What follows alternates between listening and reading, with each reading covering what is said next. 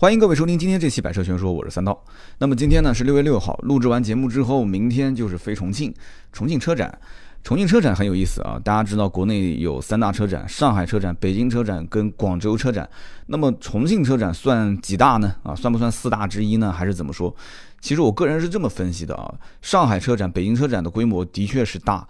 呃，但是两边呢是每一年轮换着来啊，今年是上海车展，明年是北京车展。那么广州车展呢，一般都是到年底，就是十一月份左右。那么它们之间的区别主要是什么？上海车展、北京车展展出的大多会是一些概念车，啊，都是一些大的汽车公司未来的一些前沿设计，啊，都是一些这个展望啊，就是我们在行业内，我们的技术是很领先的。大概其实表达的就这么一句话。那么广州车展呢，更多的是什么？就是一些还没上市。明年要陆陆续续上市的一些准新车，或者说就直接在广州车展上面就给它上市了，所以广州车展上面的新车看点特别特别多。那么重庆车展是怎么个意思呢？大家其实稍微想一想就很了解了。哎，你不能说所有的车展都是在一二线城市，都是在南方城市，你说是不是？广州车展南方，对吧？绝对的南方城市。然后你说上海车展、北京车展两边，北京算不上南了吧？但是北京算一线城市啊，国家的首都。所以呢，北京、上海、广州三个车展轮换完了以后，那西部的很多的土豪就不愿意了啊，就说我们这些土豪，对吧？我们想看看就是世界上最新的车，我想看一看前沿的一些汽车科技啊，我还得飞个飞机到上海，还得去广州，还得去北京，为什么当地就不能有啊？为什么在我们当地也是？你要知道，重庆、成都西部也是重工业的城市啊，所以说。我们当地也有我们自己的品牌，为什么我们就不能做个车展呢？对吧？广州车展，广州当地当地也有很多的汽车的一些产业，所以你看广州车展就会有很多的一些，对吧？就是在当地产的车，它就是东道主嘛，就稍微会占一些优势，展台都比别人要大一些。所以重庆车展也很有看点啊，可以看一看西部工业的一些崛起，也可以看看西部的很多土豪啊，他们在现场。甚至可能当场直接带着现金过来就提了啊，开个玩笑。所以呢，就说这个重庆车展，我估计下一期节目应该多数会聊这个重重庆车展的事情。只要没有其他重要的事，应该多数就是聊重庆车展。而且就是在当天我看完车展之后啊，周六那天回去录制完直接上传。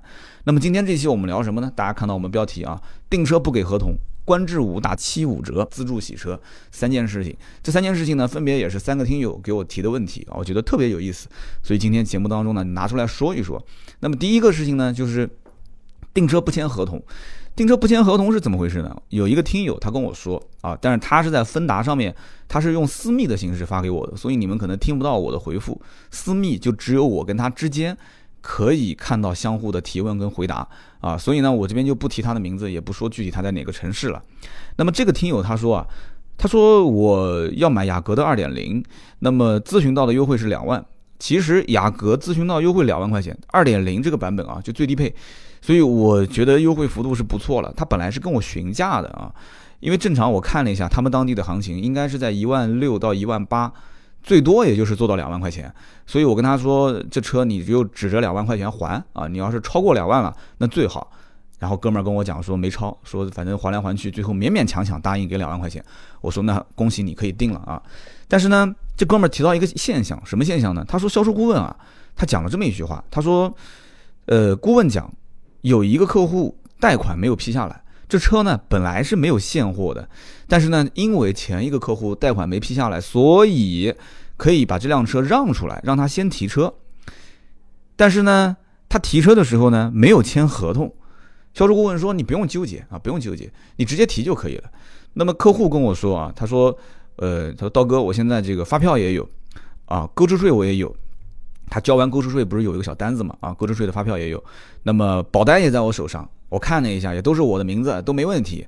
他问我这个，我总觉得心里面啊有点不舒服，这没有签合同就去提车了，这个事情靠不靠谱啊？有没有什么问题？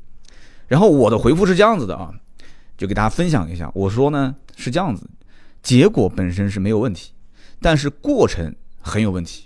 为什么这么说呢？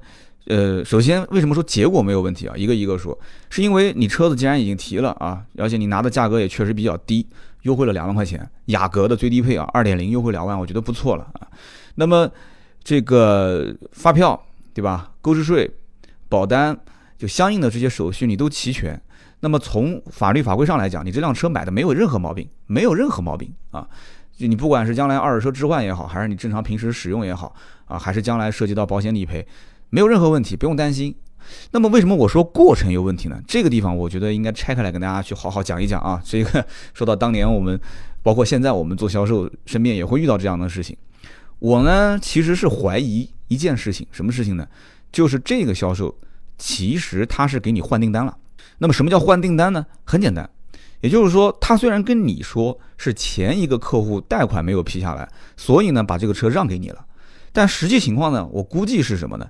是前一个客户贷款没有批下来，啊，这个话没说完，后半句是客户是需要退定金，啊，或者说前一个客户甚至于他不是贷款没批下来，他只是编了一个这个啊善意的谎言，客户就是想退定金，但是呢，4S 店其实是不允许退定金的，现在的生意都很难做，你知道吗？生意很难做，所以呢，一般销售总监或者是总经理他不会给你签字。你说销售讲啊，我我要退定金，然后这个总经理或者销售总监说，你现在一个月才订几辆车？啊？你一个月任务是十台，你到了快月底了，二十八号、二十七号你才订了六台车，你跟我说还要退个订单，你这不是跟我开玩笑吗？对吧？一般敢跟领导说退订单的，一般什么人都是这个店的销冠啊，就手上的订单那是多的要要命啊，一个月可能任务是十台，但他签了十五六张订单，然后呢，其中有一两个客户要退定金，这个对他来讲没问题。啊，但如果说你是中不溜秋，甚至于是垫底的这种销售顾问，你手上订单本身不多，任务也没完成，你再拿一个退订单的这个合同让领导签字，那不可能啊，绝对不可能。所以呢，我在想啊，就是这个兄弟啊，这个听友他遇到的问题是什么？就是其实销售顾问遇到的是客户要退定金，那么他脑袋一转，他脑袋一转啊，他说那我这个合同啊，我就不要找领导去签字了，怎么操作呢？就找一个。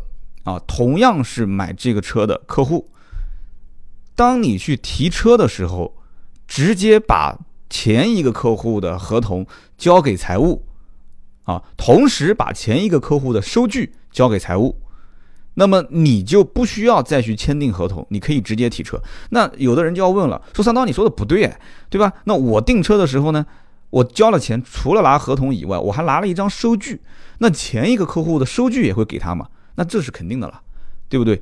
那么前一个客户为什么把收据给了销售顾问？这里有很多种情况啊，比方说可能双方确实是达成了一致，也很信任对方，说哎，我收据给你。那要不有的人说你写个条子给我，或者你承诺一些什么给我，或者怎样，或者甚至于有可能就是你提车的那一天，因为你交全款其实就是提车那一天，销售顾问可以把退订单的客户直接喊到店里面来，哎，你又不认识他，他又不认识你。对不对？你坐在这个洽谈室，那个退定金的客户可能就坐在旁边的洽谈室，对吧？你无非就是刷钱款之前，他把对面那个销就是之前退定金的客户带到财务室去，直接把合同跟这个定金由销售顾问，就是客户不出面，由销售顾问直接递给财务，就跟财务讲说，哎，跟收银说，我马上一会儿客户就要交全款，这个是他的收据跟他的合同，你来你来先入个账啊，入个账。他好说行，那你等一会儿赶紧喊他过来刷卡吧。所以这种情况，有一些店管理比较松散，就是不去核对什么签订单的人是谁，因为很多财务、很多收银，他是只认收据和合同，不认人。就你可能订单合同上写的是王二麻子，但你来提车的可能是张三李四，这个没关系，你只要收据在我这，是我们公司盖的章啊，货真价实的收据，我认这个收据就是钱，是这样子的。所以你提车，你开票是谁的名字，换个名字啊，有的店是可以。但是你像我们以前的店就出过问题，所以后来就直接杜绝了，必须刷卡，甚至连银行卡签字跟你的合同、跟收据、跟最终开票都完全得一致，是同一个人。我曾经也说到过一个骗局啊，就讲北京那边一个骗局，就一个男的和一个女的两个人同时来买车，两个人呢这个打情骂俏的，老公老婆互相喊。然后结果呢？这个老公说啊，今天车就定了吧。然后老婆说不要那么急，干嘛要那么早定啊？就两个人，反正就是一推一搡的，反正其实是要买车。销售顾问一看说，哎，这男的那么爽快，对吧？女的那么纠结，就拼命的就是求这个男的说，哎呀，你今天定啊，你不定你后期这个优惠拿不到，我们店里面怎么样怎么样？最近搞活动，啊，反正半推半就的。那个男的讲说，那就定吧定吧，交多少定金啊？销售顾问说交一万块钱定金。然后呢，这个女的就说了，交什么一万啊？你身上不是带了十万块钱吗？你今天先交，反正这两天就提车。男的说，这交一万就交一万，干嘛要交那么多？那女的说，你看你个小气的样子，哎呀，怎么样怎么样怎么样？你过几天不是都要提吗？你赶紧就把这钱交了吧。就是两个人还互相当着销售面那吵啊，销售嘛还那边劝架，最后把这十万块钱定金交了。交了之后呢，写的是男的名字，就是订单合同。那么过了几天之后呢，啊，这个女的来提车，男的没来啊。女的来提车之后呢，说收据没带啊，合同也没带啊，那怎么办呢？销售员讲说没带没关系啊，那你你不行，打一个就是遗失证明吧，反正就签个字，我就给你提了啊，就提了。就女的就先提一辆车走了。提完之后过了几天之后呢，结果这男的来了。拿着订单跟收据，这个男的来了，来了以后呢，说我要提车。他说：“哎，你前几天你老婆不是把车提了吗？”男的说：“什么我老婆？我不认识啊。什么我老婆？我那你说是谁啊？”他说：“那天那个女的，我那女的我不认识啊，就是跟我一起来的嘛，就陪我来的嘛，我不认识她，她提什么车跟我没关系啊，或者怎样怎样怎样。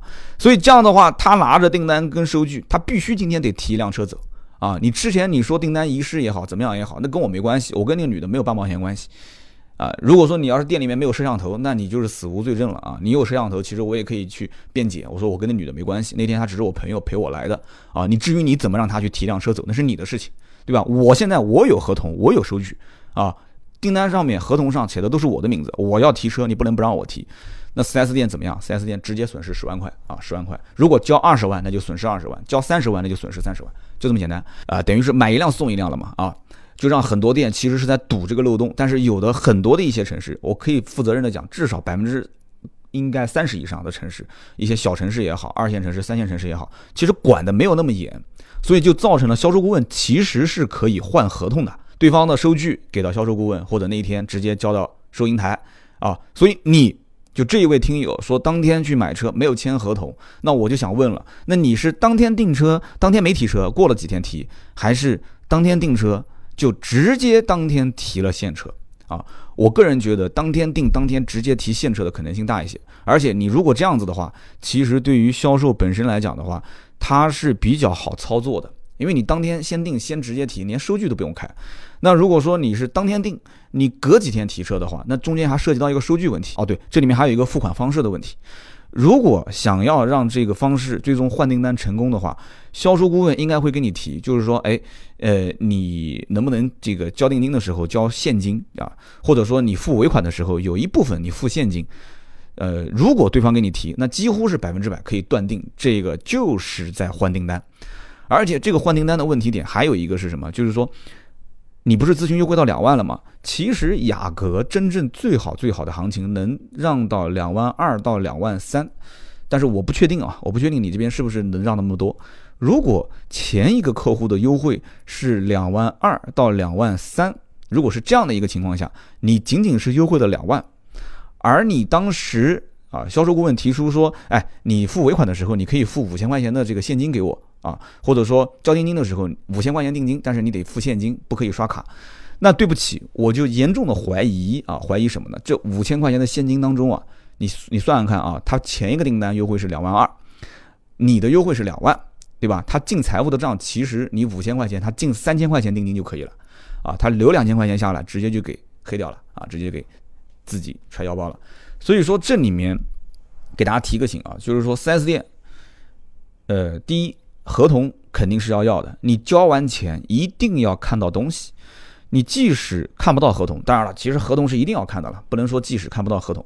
你除了要看到合同以外，你收据是一定要有的。那么还有一个问题啊，就是收据上面有没有盖章？哎，这也是一个问题啊。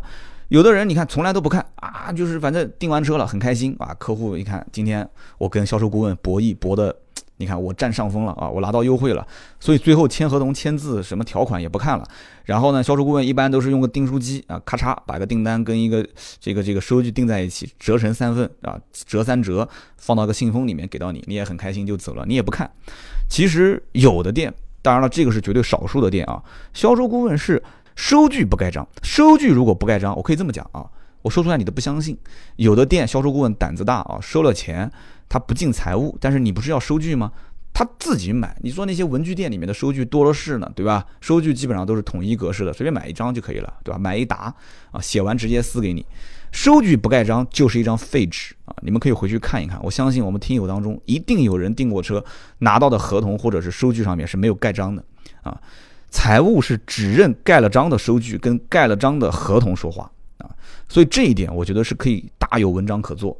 所以因此呢，就是强烈建议大家，第一啊，交付不管是定金还是尾款，不要去交现金啊。刷卡一定要刷卡，我看现在有的 4S 店都可以支付宝了，就是你无论如何你要刷到他们店。我前两天去保养，我看那一家 4S 店收银台上面直接打了一个二维码啊，但是他这个支付宝不是私人的，他那个支付宝是对公支付宝，上面是这家汽车销售服务有限公司的名字，所以你付钱之前，你你不能光扫码，你扫完以后你得看一眼啊，你看一下这公司它包括企业法人什么营业执照，它都会公示出来。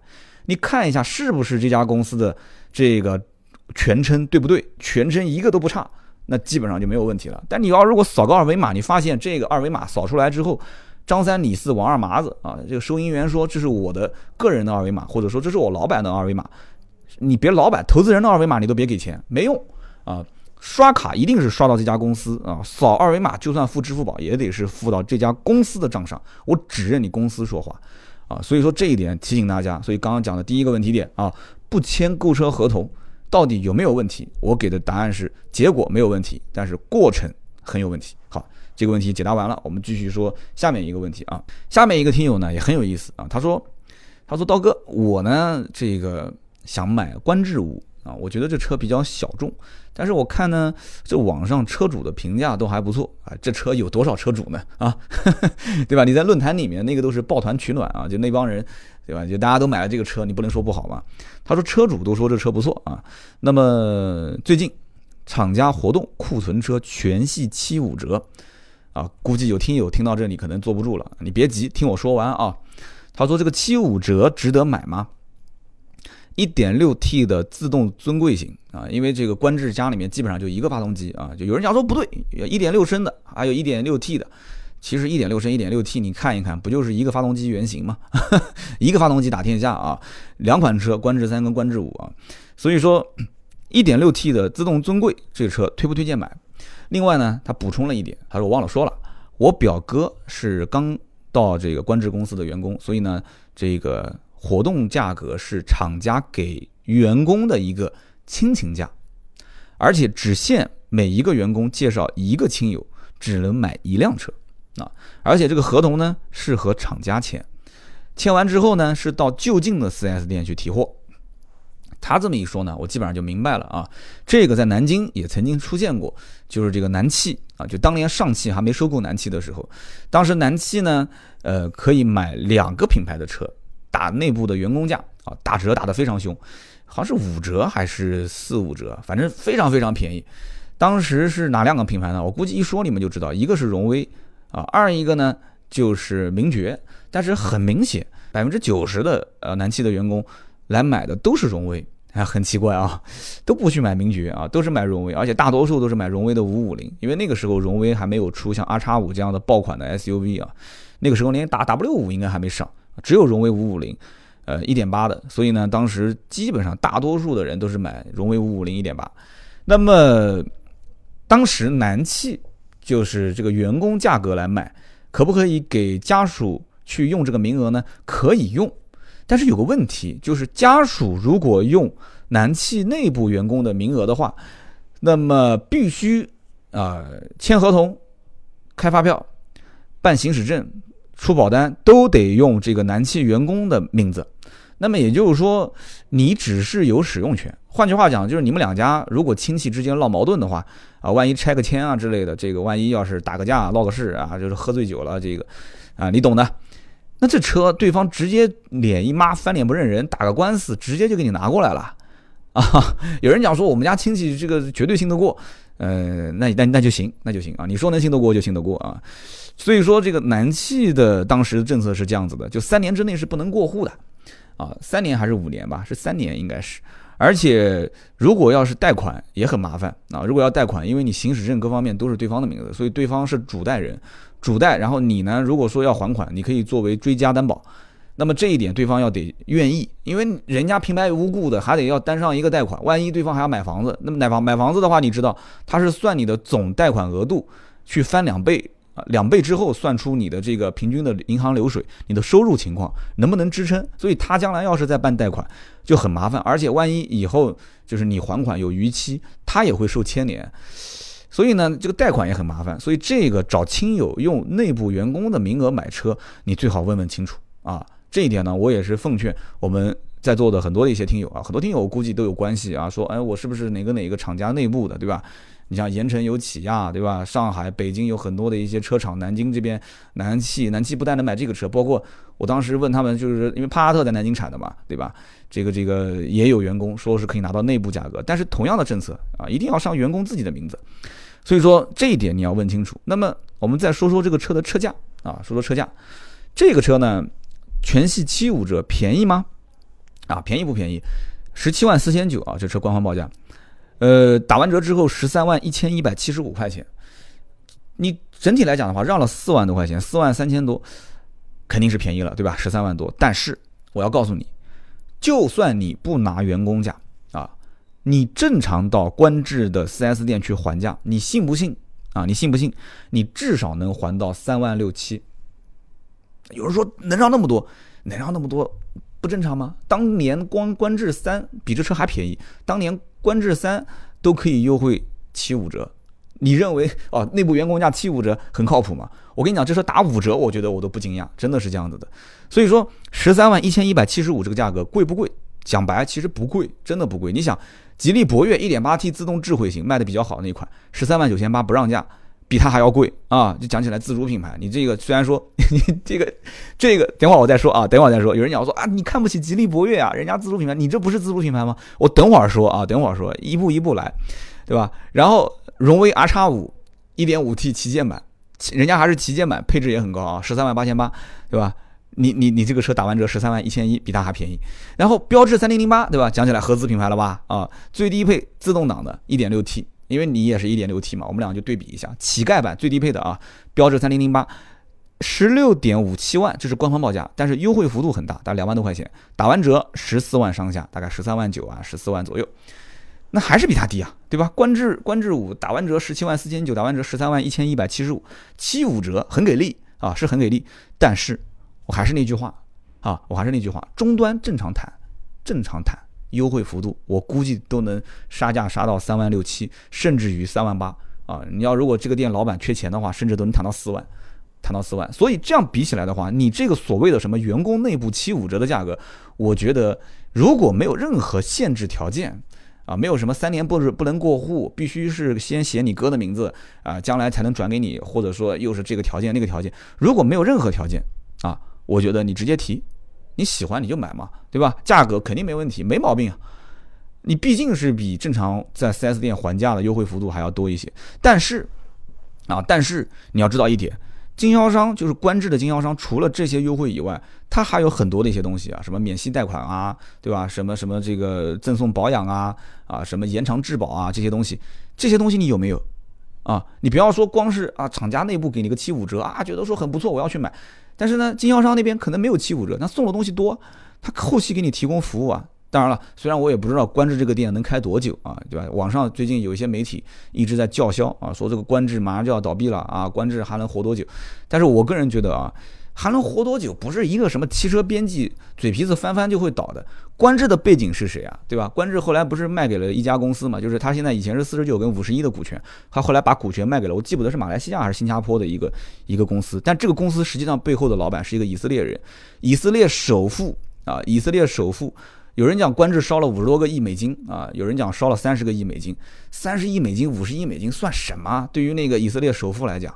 啊，凤毛麟角。有人讲太夸张了，三十亿美金还凤毛麟角，其实真的是这样子的啊。三十亿美金不是说烧完了什么都没有，人家好歹还有个品牌，还有那么多经销商门店，对吧？还有那么多技术，这里面那个团队的人，你想想看，对吧？设计师，宝马 Mini 的以前设计总监，然后里面又是什么萨博的，又是什么大众的那些老大，那一帮这个高科技的人才在里面，而且这个国内造车，我们就说说这个造车的事情。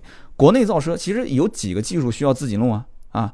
整车设计你可以找麦格纳，麦格纳本身也是非常强的一个，国内基本上大多数的自主品牌都是找麦格纳去设计的。发动机技术找的是奥地利的 AVR，对吧？然后整个再加上他自己原有的这一帮人马，所以说他造车本身是不缺技术的。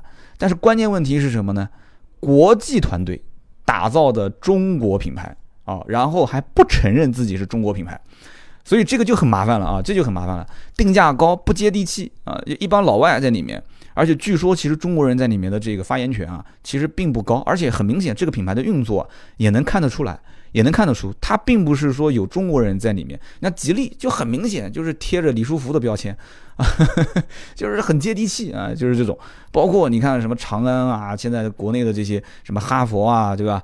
所以你看。现如今自主品牌啊，以什么博越 R 叉五这两个车带头啊，在前面打头阵，又是互联网的 SUV 了，又是你看我们国内自主品牌的标杆了，然后再加上老牌的 H 六 CS 七五 GS 四，动不动卖个四万台一个月啊，五万台一个月，甚至八万台一个月啊，紧跟着像瑞风 S 三这种在后面混的也不差啊，什么众泰、陆风这些都开始准备洗白了啊，就开始洗白了，准备你观致五怎么发声音呢？我就想不通一点。啊，你怎么发出自己的声音？你声音声量你都发不出来，这是一个问题。所以这哥们儿，我当时在想，你真的喜欢这个车，你就买啊，你就买，你就不要去在网上再看那些什么这个言论那个言论了啊。一个 1.6T 的发动机，一个这么大的一个 SUV 啊，怎么说十三万多块钱，我觉得是值这个价的啊。首先就产品本身来讲，今后如果一旦万一你们当地官制店啊不幸啊他不在了，你也放心，我相信你打个电话四零零，你到总部去。啊，对于这么一个大土豪的公司，他肯定售后的这些相关的零部件，国家也不允许他说消失就消失啊，对吧？国家也不允许。现在不是有相关政策吗？你就算你这个品牌倒闭了，啊，永远消失于这个世界了，你最起码保证零部件五年啊，你是可以供应得上的。所以说你也不用担心啊，就稍微麻烦一点啊，稍微麻烦一点。那么你选的这个型号，其实我觉得是选的是对的，就是你选的这个 1.6T 自动尊贵型，但凡买观致五的。车主百分之九十选的都是这个版本啊？为什么呢？因为自动尊贵的这个配置比较的给力。往下呢，就是这个领先型，就是最低配的啊，自动挡，它的这个配置就不行啊。然后你跟这个尊贵比起来，差什么东西呢？首先讲差多少钱？差一万五啊，一个是十五点九九万，一个是十七点四九万。就这哥们儿要买的这个车十七点四九，这一万五千块钱多的东西，我的天！一万五啊，听好了，十八寸轮毂，前后头部气囊，胎压监测，天窗，电动后备箱，电动后备箱啊，无钥匙进入，然后皮织混搭座椅，就是皮跟织物混搭座椅，然后呢，主动驾呃主副驾都是电动调节，然后前后扶手，喇叭的数量也再多一些，自动头灯，后视镜加热折叠啊，加热折叠，双区恒温空调，后排出风口，这个一点五万，我觉得花的肯定是值嘛，所以说。绝大多数人是不会选低配，一定是选这个尊贵型。那么尊贵再往上一个配置呢，叫新锐。新锐多五千块钱，但是只多了一个十九寸轮毂，一个波斯音响，一个转向辅助。其实我觉得这五千块钱也还行，因为你不知道车上的波斯音响，你要是换到奥迪、宝马、奔驰的话，那价格贵了去了。那一个波斯音响估计就是一万多，所以我觉得其实这五千块钱也值。但是可能有很多人觉得没必要啊，这波斯音响、十九轮毂、什么转向辅助灯有什么用啊？所以有的人可能没选，那么再往上顶配呢，就多了什么这个座椅记忆啊、电加热，然后后视镜的防眩目、真皮，这些反正意义都不是特别大。所以呢，尊贵是现在买的最多的。所以哥们儿，你就是选这个配置是没选错。那么观致本身其实定价不接地气，性价比是有问题的。但是呢，你这个价格又是厂方内部拿的这个特供价，所以我觉得这个性价比的问题也给你解决了一大半了啊，也解决了一大半了。那么剩下来就是你对这个品牌的信心啊。那么另外就是短期内强烈建议你不要去卖车啊，不要去卖，对吧？当年你想观致三跟速腾两个车去做对比，说我们上来就是干速腾的，对吧？就是这个车，他现在他也看不起自主品牌，对吧？观致五始终认为是个打那些合资品牌的，对吧？跟途观这些车去对标的啊。现在途观自身都难保了，他还跟途观去对标，所以当年你想观致三打速腾的时候。啊，他真的是没把自己当外人啊，真没把自己当外人啊！我曾经经常不是这样讲嘛，说就是派了一个辅助去对标对面的 ADC。其实我觉得，我觉得这个官制的团队啊，就相当于什么？就相当于派了五个这个脆皮，就是法师和射手，跟整个市场上的这个对手去干，就是每一个人的单兵作战能力都很强 啊，但是把它们合在一起，最后一个大招啊，就全军覆灭了，你懂的，你懂的。就观致真的是这样的一个一个品牌，很有意思。其实我倒不是特别希望这个品牌倒掉，我真的不希望，我希望它能什么样？我希望它能接地气，就是价格不要定那么高，然后呢配置尽量丰富一些，把店多开起来，让利于经销商，只要能让经销商赚钱，真的是这样子的。我觉得 4S 店的销售模式跟手机销售模式非常非常像。手机能不能卖得出去，其实真的就看终端的这个销售，他的嘴皮子到底行不行？你说苹果手机要不要推销啊？不用推销啊，对我能理解。但是安卓手机呢，对吧？买三星的和买华为的，买华为的跟买 OPPO 的，买 OPPO 的跟买 vivo 的，买 vivo 的跟买金立的，这几个柜台都挨在一起，对吧？你说都是用的安卓的系统，哪个比哪个好？对吧？所以这一点我觉得完全是靠销售本身去推销。就这一点上，我强烈建议应该是从经销商的这个呃开发的程度上来讲，就是数量要多，要让人先看见店不用那么豪华，不要整天搞得又是金碧辉煌的，已经过气了。现在不需要这样，一定要多。店多了以后呢，产品要丰富。你说就两款车，一个观致三，一个观致五，对吧？然后就是一个一点六 T 的排量。我讲个不好听的，你就是买就是借，对吧？你也得借几个。排量发动机跟动力总成回来嘛，对不对？然后把它丰富起来，先把这个架势，对吧？拉拉，把旗子竖高一点，拉拉大旗，对吧？你得要去让这个场面得做起来，然后再慢慢的把你的整个的品牌的一些这种什么所谓的我在欧洲撞了个五星，对吧？你你撞不过吧？哎，我的安全体系很好，甚至于你像这个车啊，我说一句不太中听的话，有人问说，观致车能说出它有什么优点吗？你别说优点了。就是这车是哪个国家都说不清楚，你还 说优点，你让我说缺点我都说不出。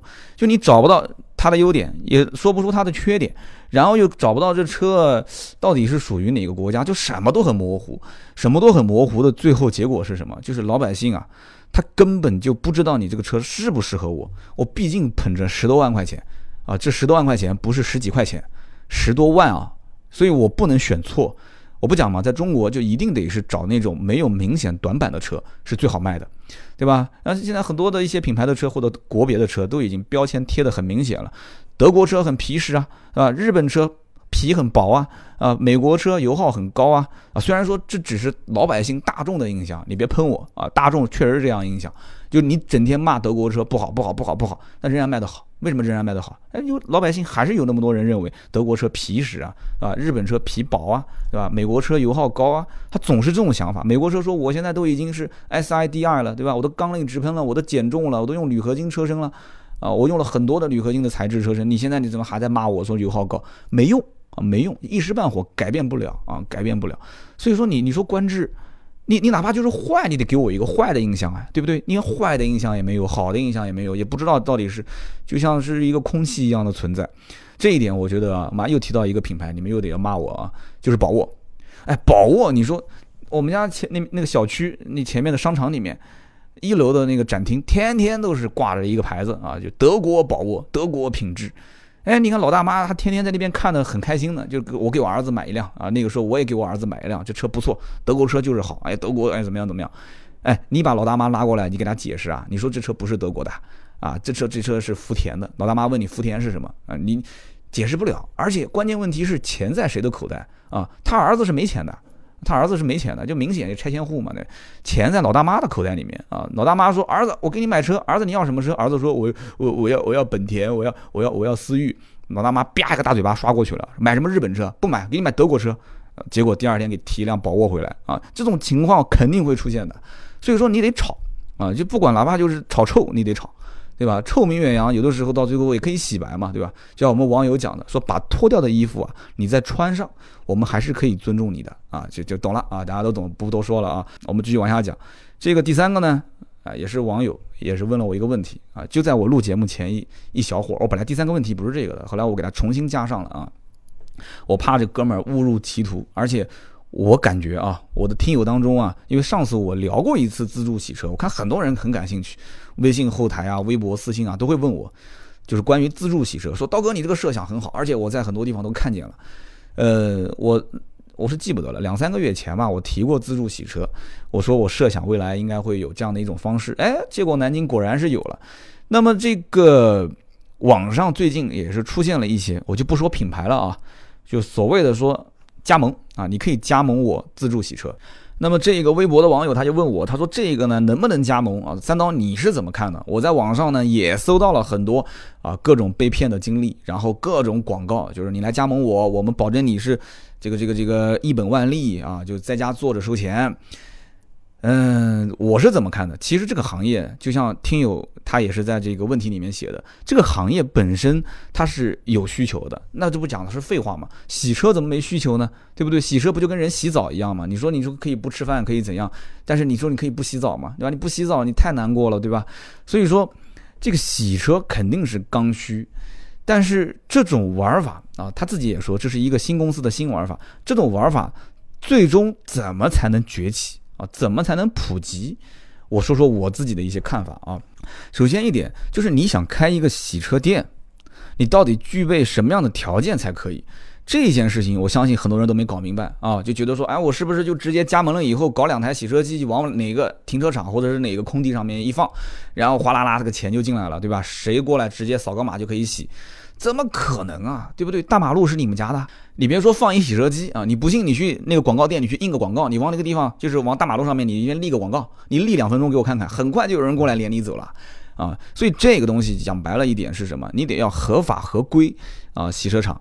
你别看好像有一些这种黑的洗车店，这黑洗车店你知道它背后是什么背景啊？啊，你怎么知道呢？就你根本就不知道这背后很多的一些问题点。想办一个洗车店是很复杂的，这里面包括什么循环水设施、环保设施啊，你要办营业执照，环保局还得给你发许可证、水资源再利用许可证。你只要是涉水的，有人讲我开个无水洗车店，那我们今天谈的不是什么无水洗车，无水洗车成本更高，那个我不知道你猴年马月才能还成本，把成本给还回来啊？你所以说这个开。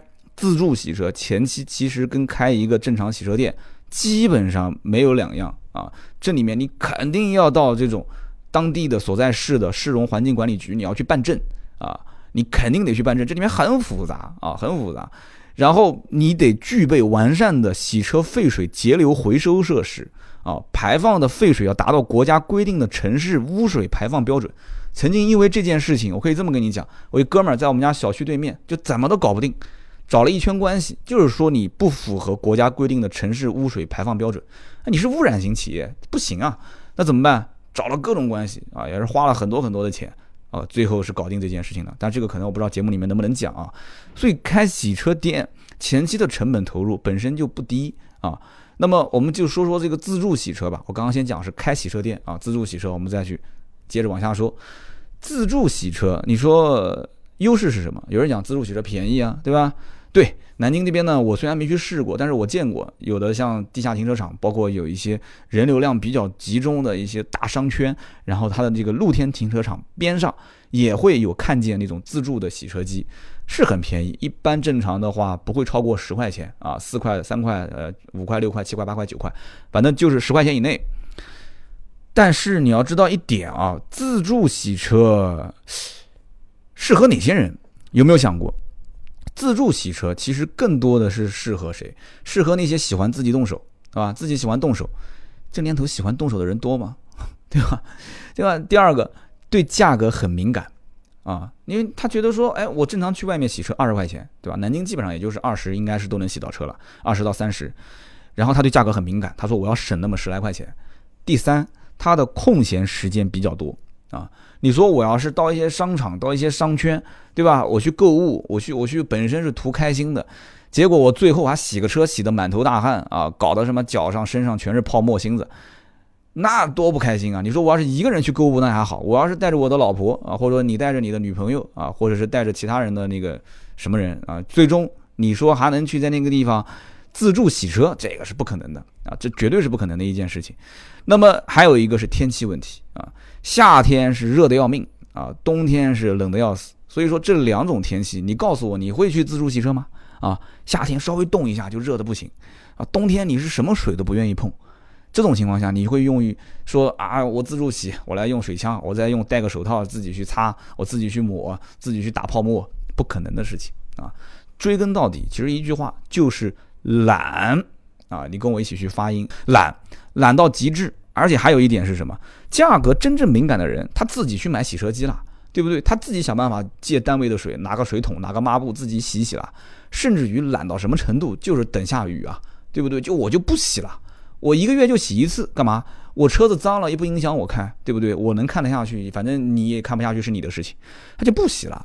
所以对于这样的人，自助洗车，我觉得他就没有那种动力说，因为你要让他经常来洗嘛，对吧？他可能一个月就洗一次，一次还是自助自助洗车，你遇到的都是这样的人。啊，你做的都是那种单价非常低的客户，有意义吗？对不对？他们天天想着怎么省那么一块钱、两块钱，啊，所以说自助洗车机，对于我个人来讲，肯定是不建议去加盟的啊，肯定是不建议去加盟的。那么再接着讲，有人说，哎，三线城市，三线城市去开一个自助洗车，对吧？人傻钱多，好忽悠。三线城市的人工也很便宜啊，就招几个小工，然后呢，这个房租也很便宜，地租啊就都很便宜。但你要知道。三线、四线、五线城市本身洗车也不贵啊，洗车也不贵，也就十块钱、十五块钱，你还能低到什么程度呢？对吧？我算你自助洗车五块钱啊，正常人工洗车十五块钱，差这十块钱啊，你你也讲了，人傻钱多，你这个这三线城市、四线城市，很多人他差那十块钱吗？啊，万一洗个车自己在那边旁边是惊喜啊，你这边搞自助洗车，被被邻居老王或者村上的老李。啊，老张给看见了，说：“哎呦，怪老张，你就差这十块钱，来来来，抽根烟，抽根烟，我这一根烟还十块钱呢。”哎，你就被他嘲笑的，这面子往哪搁？面子比钱重要，是吧？很多人都会这么认为，越是小城市越会这么想。所以说，你你你你你在那边洗的正开心呢，啊，对吧？节能环保啊，在那个地方用水枪啊，刺的满身都是，裤管也湿了，然后那个泡沫就呲的脸上也是，手上也是，因为你不经常洗车，你没有学会相关的技巧。所以你打泡沫、呲水枪，你根本不知道那个力道到底往什么地方呲，就搞得身上、鞋子上全都是的。然后结果旁边给村上的隔壁邻居老张、老王给看见了，就这种现象是很常见的。所以三四线城市，你说开一个自助洗车店，我估计你可能刚开始有的人图新鲜来玩玩，时间久了肯定没人要。那然后这里面还有包括我就是在新浪微博上面我回复大家的，就是你今后这里面自助洗车机啊，你要考虑包括排水、沉淀啊。包括维护、保养、售后，包括你还要加那个泡沫液这些，你要就是时间频率上要多久一次？机器将来要是坏了啊，你找谁去修？然后维修的成本是多少？维修的价格透不透明？维修的时间是多长？维修完之后它的耐用程度又能怎样？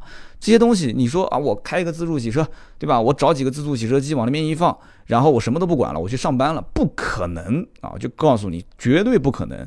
你但凡就是有投入，你肯定是要经营，而且你得是要有人去专心经营这件事情。你到了后期，你想一想，这种自助洗车店。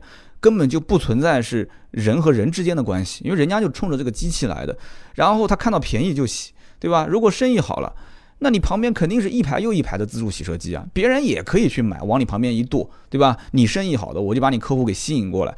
这种没有技术含量、完全靠机器洗车的这种自助洗车机，你五块我四块，你四块我三块，你三块我一块，你一块我不要钱，你不要钱我贴钱，你最终就是恶性竞争啊。就是所以，这种东西你完全不依托说，哎，我对这个店有忠诚度，我对这个品牌有忠诚度啊，或者说你有一些啊自己的这个独门的一些秘籍啊，你没有这些东西，完全靠一个机器在那个地方去，靠这种费用就是三块五块，然后去掉什么水的成本，去掉什么房租的成本，没有人工费用，然后最后算下来我能挣多少钱啊？天天想着二十四小时一个小时洗几辆车。不现实啊！就是你算这笔账，完全就是虚的，纸上谈兵啊。同时还有一件事情，就是你所有扫码的钱是进到哪里？不是进到你的个人账户，最终你像这些什么所谓的加盟，这些钱肯定是进到他的平台上啊。然后他现在是招商嘛，所以他告诉你说啊，随时可以去提现啊，次日就可以提现啊，可能二十四小时就可以提现，怎么样？但是，一旦等到你加盟完了以后，他把整个布局布到差不多了，哎，最后啊，整个袋子口一收，说对不起啊，你得满足以下条件啊，每个月的营业额满足多少钱，你才能提现。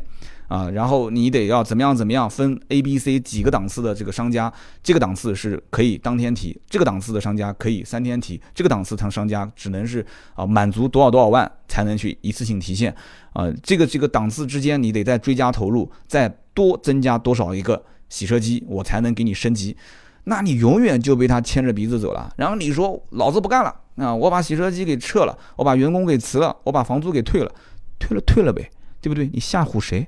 退了退了呗，对吧？他平台一毛钱也不损失，损失的是你啊！你前面赚的钱，你最后发现把这些机器退掉，没人买啊，把房租退掉，人家给你说违约，把员工退掉，甚至给你打官司。所以到最后你就会发现，开店容易关店难。等你关店的那一天，全面你赚的那一点小钱啊，全部给吐出来，吐得干干净净啊！可能有人听到这里觉得说，刀哥你是不是把自助洗车就完全就说的一无是处了？不是这个意思啊，因为什么？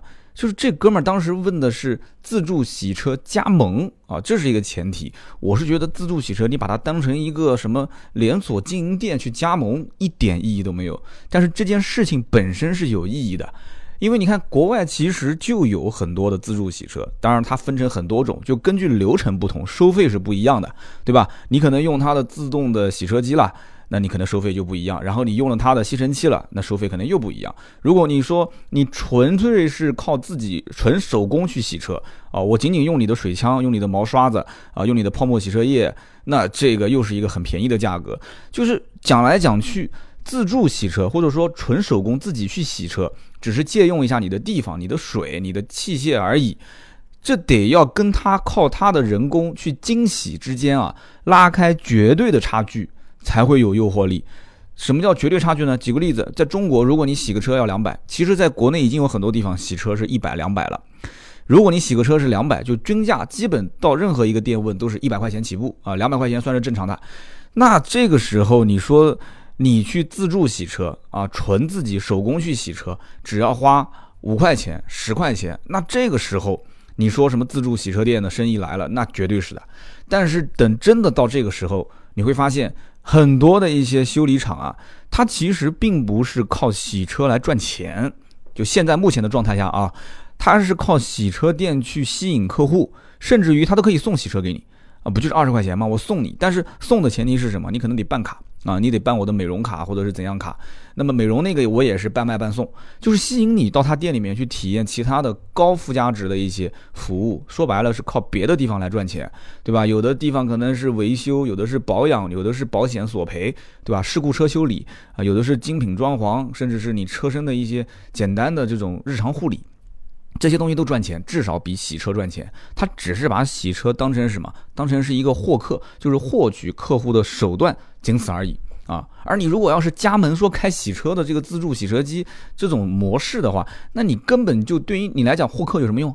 你根本没有下游的这些挣钱的渠道，你就只能靠洗车本身来挣钱。而洗车其实很多老板都会说，它是一个不挣钱的生意，甚至是亏钱的生意。